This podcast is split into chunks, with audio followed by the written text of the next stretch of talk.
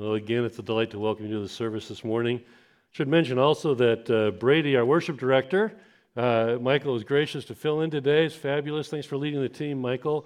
Uh, Brady, uh, his wife Julia's grandfather died this week, and so they're out for a funeral today. So think of them and pray for them. And Pastor Ken is gone uh, because his dad has his 90th birthday out in California. So he went to go celebrate with him.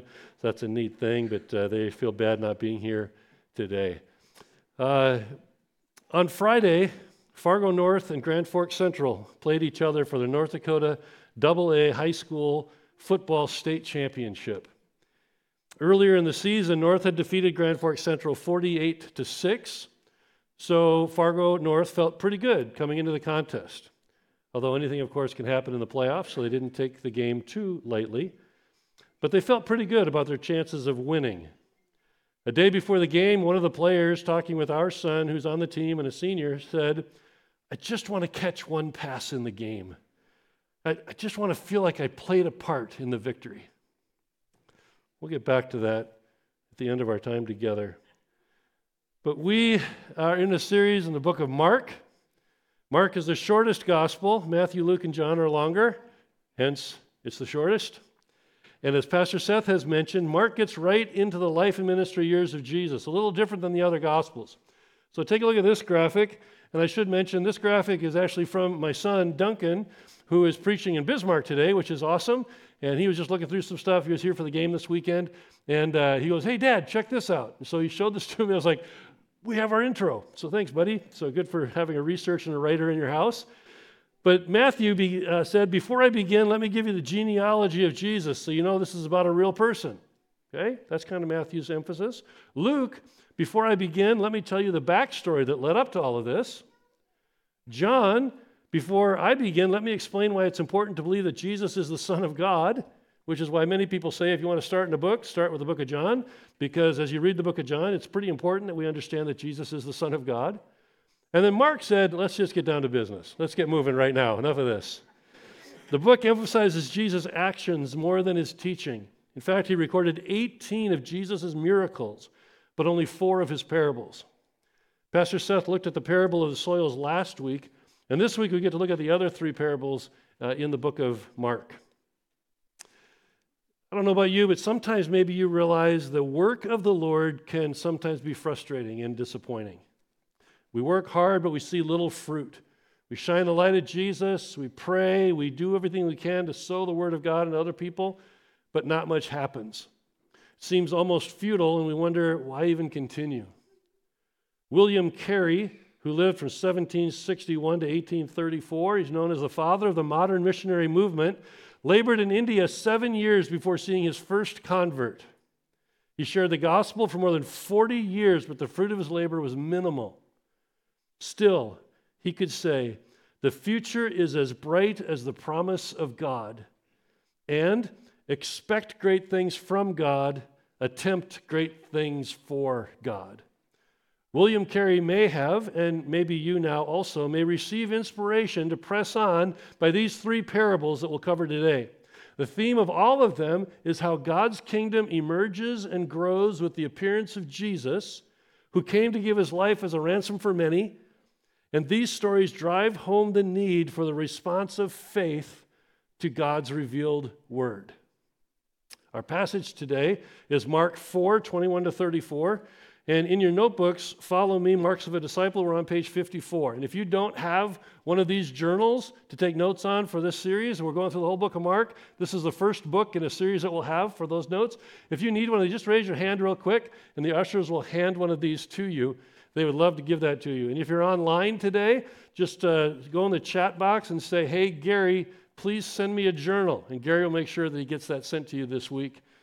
Follow me, Marks of a Disciple, a great tool for you to take notes. And we'll be on page 54. These three parables uh, can be summarized with one word. Imagine that. I found a word. And it is win. Win. It's such great and encouraging news. It stands for the wonderful light is Jesus, innate power in the word, and no boundaries for the kingdom. So let's start by looking at the wonderful light in verses 21 to 25. Here's that passage. And he said to them, Is a lamp brought in to be put under a basket or under a bed and not on a stand? For nothing is hidden except to be manifest, not as anything secret except to come to light. If anyone has ears to hear, let him hear. And he said to them, Pay attention to what you hear. With the measure you use, it will be measured to you, and still more will be added to you. For to the one who has, more will be given, and from the one who has not, even what he has will be taken away. The lamp, and for that matter, any lamp, is not brought in to be put under a basket or a bed. That just doesn't make sense. You put a lamp up high in the open so it can have the greatest impact on the area. Likewise, God has sent this lamp, Jesus, to bring light to a dark world. He has come to reveal truth, enlighten minds, and conquer darkness. Jesus is referred to as the light in a number of passages. John 12, 46 says that Jesus has come as a light into the world. John 1 4, he is the light of men. John 1 9, he is the true light. And John 8 12, he is the light of the world. Can you think of a time when you really desperately needed a light? Like it was pitch black, you didn't know what was going on, you just needed some ray of light to light the way. Well, for me, it happens almost every morning. Because when I get up, our room is usually pretty dark, and I have the most sensitive baby feet ever given to anybody. So it's weird being six six and large that I just have to walk very tenderly when I'm walking around a room. And so many times, if I even step on so much as the flat extension cord, like that's just very minuscule, I will writhe in pain, just like, oh my goodness. And I will sometimes make expressions loudly that, ow, to which my wife was like, what did you step on? I said, the extension cord. And she'll roll over. I just go, what a guy. But I need a light because when I get up, I need to see that it's a safe pattern, a safe pathway for me to go to get to the closet or to go over to the bathroom. I'm tense until my path is lit. So I give the light full access to my path. I don't take the light on my phone, turn it to flashlight, and cover it with my hand and go, maybe through my hand I can see what's going on. Or I don't take my pillow and put it over my phone and go, boy, this isn't really helpful. You don't do that with a light. A light is meant to be exposed and to light a path. The light referred to in this passage may be, for the most part, hidden at the moment. However, eventually the whole world will see the glory of this light. The world may try to hide Jesus, but it will fail miserably in those attempts. Last week, Pastor Seth pointed out that Jesus, when beginning the, beginning the parable of the soils, said to listen. Remember that? Listen, listen. Well, here again in today's passage, the message paraphrase of verse 23 says this Are you listening? Really listening?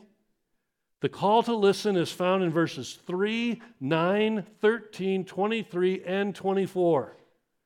I feel like Jesus is leading a youth group. Listen, please, listen. don't go use the bathroom. Sit down. Get off of your phones. Listen. This is important. Hearing the word and acting on it is of tremendous importance. Here, uh, the means of measuring is hearing. If your hearing is good, rich, and receptive to the word, you will receive it back and even more. Proverbs 9 9, listen to this, says, Instruct a wise man, and he will be wiser still. Teach a righteous man, and he will learn more. Respond to God's truth, and more truth will follow. Embrace the kingdom now when it is small, and you will share it, share in it when it is worldwide. In contrast, for the one who rejects the word, even what he has will be taken away. Refuse Jesus and the Word, and you lose the little you may have once had.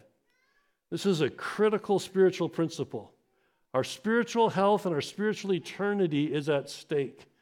How do we respond to Jesus, or how we respond to Jesus day by day is of utmost importance. It's not a matter of just sitting through a worship service until it's done and go home. It's about listening and responding to say, God, what is it that you have for me? He is the wonderful light Allow Him to light your path. The second parable talks about the innate power of his word. Uh, Mark 4 26 to 29, and he said, The kingdom of God is as if a man should scatter seed on the ground. He sleeps and rises night and day, and the seed sprouts and grows. He knows not how.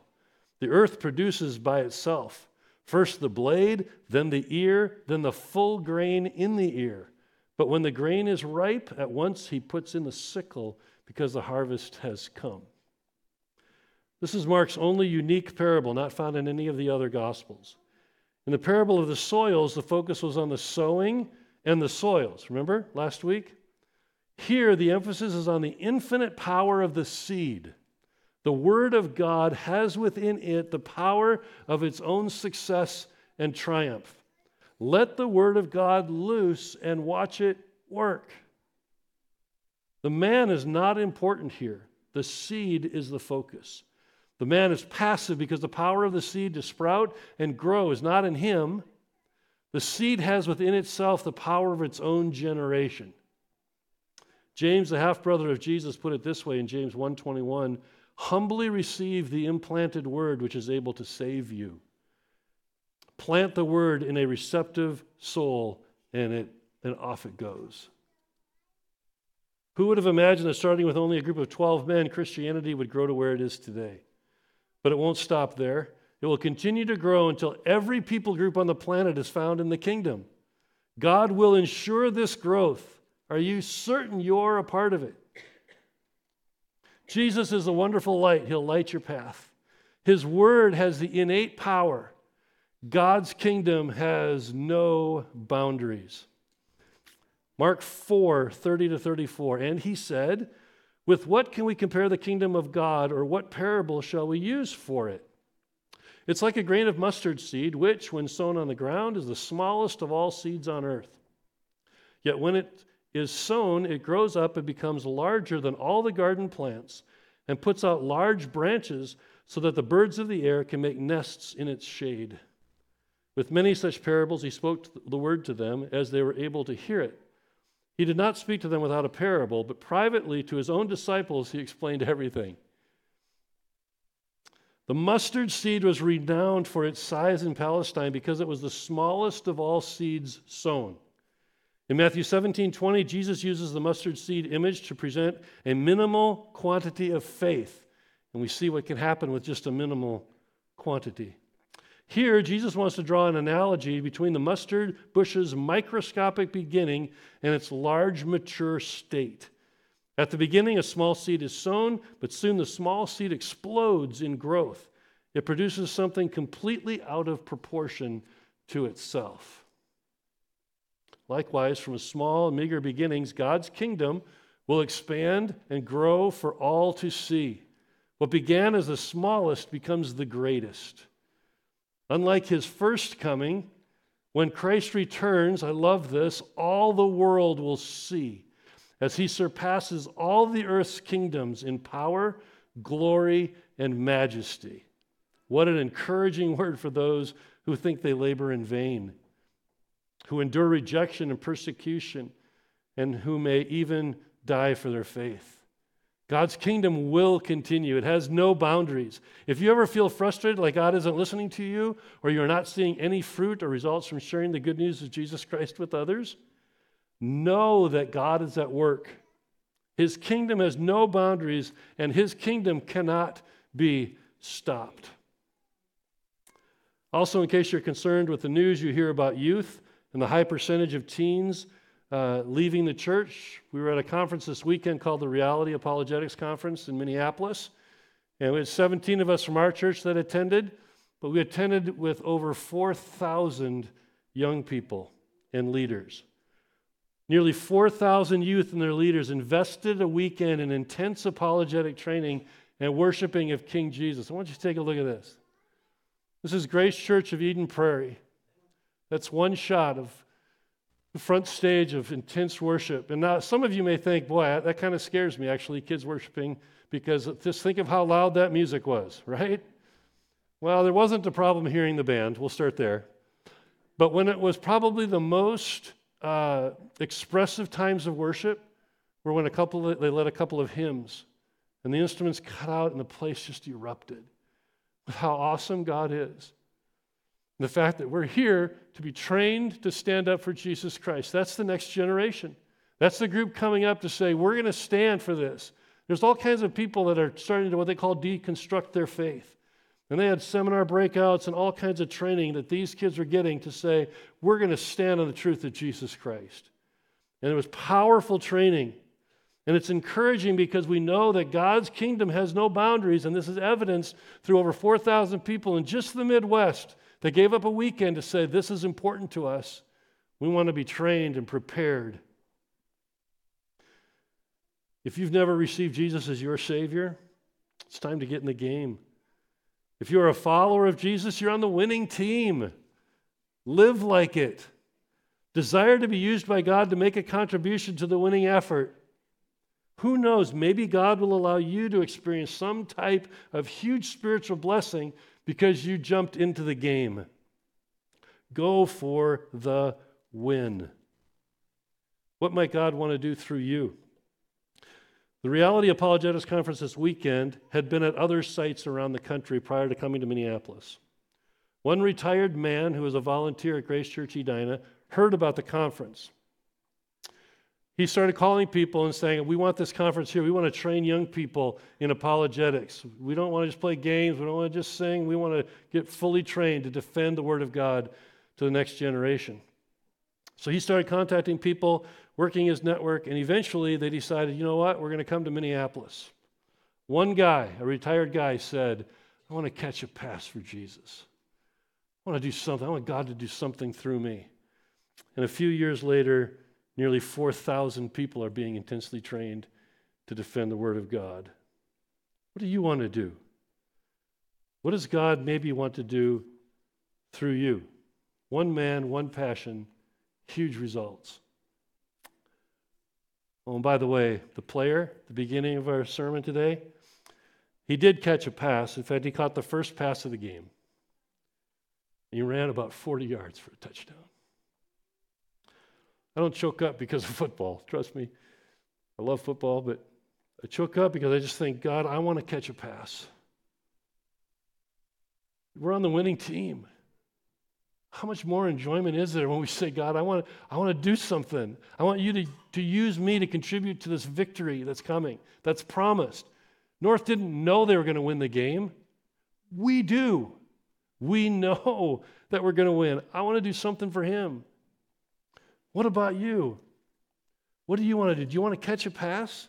You want to catch a pass with our Salem Kids Ministry? Can you imagine if you said, you know what, I want to teach Sunday school? Not because there's a need or there's an opening, which there is, but because you want to catch that pass. Could you imagine a little guy or gal walking up and saying, Thank you so much for teaching my Sunday school class? Man, I love it. Thanks for showing me God's word. That's a touchdown. I like touchdowns. Maybe it's youth, maybe it's giving, whatever your gifts are. Be in the game. Do something. Don't just stand on the sideline and watch. It's so much more fun on the field. What is it that God may ask you to do? We're on the winning team. Follow Jesus. Grow in your relationship with Him. Seek Him. Go catch a pass this week. Let's pray.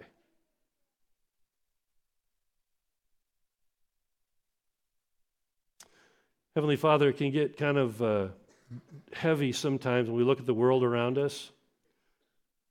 And look at some people who have claimed to know you as their Savior, and then they, the wonderful word of deconstruct their faith based on man's input into their life. Lord, I thank you for the over nearly 4,000 people that got training this weekend. I pray that that training would solidify in people's hearts and minds. Help these kids to stand up for you and help them to know that your kingdom can't be stopped. We go share the, the good news from your word to people because that's where the power is. We just say it and let it happen. And then watch you provide. What a privilege it is. What a great honor to be part of your winning team. Thank you for the promised victory. Forgive me and forgive us when we sit on the sideline.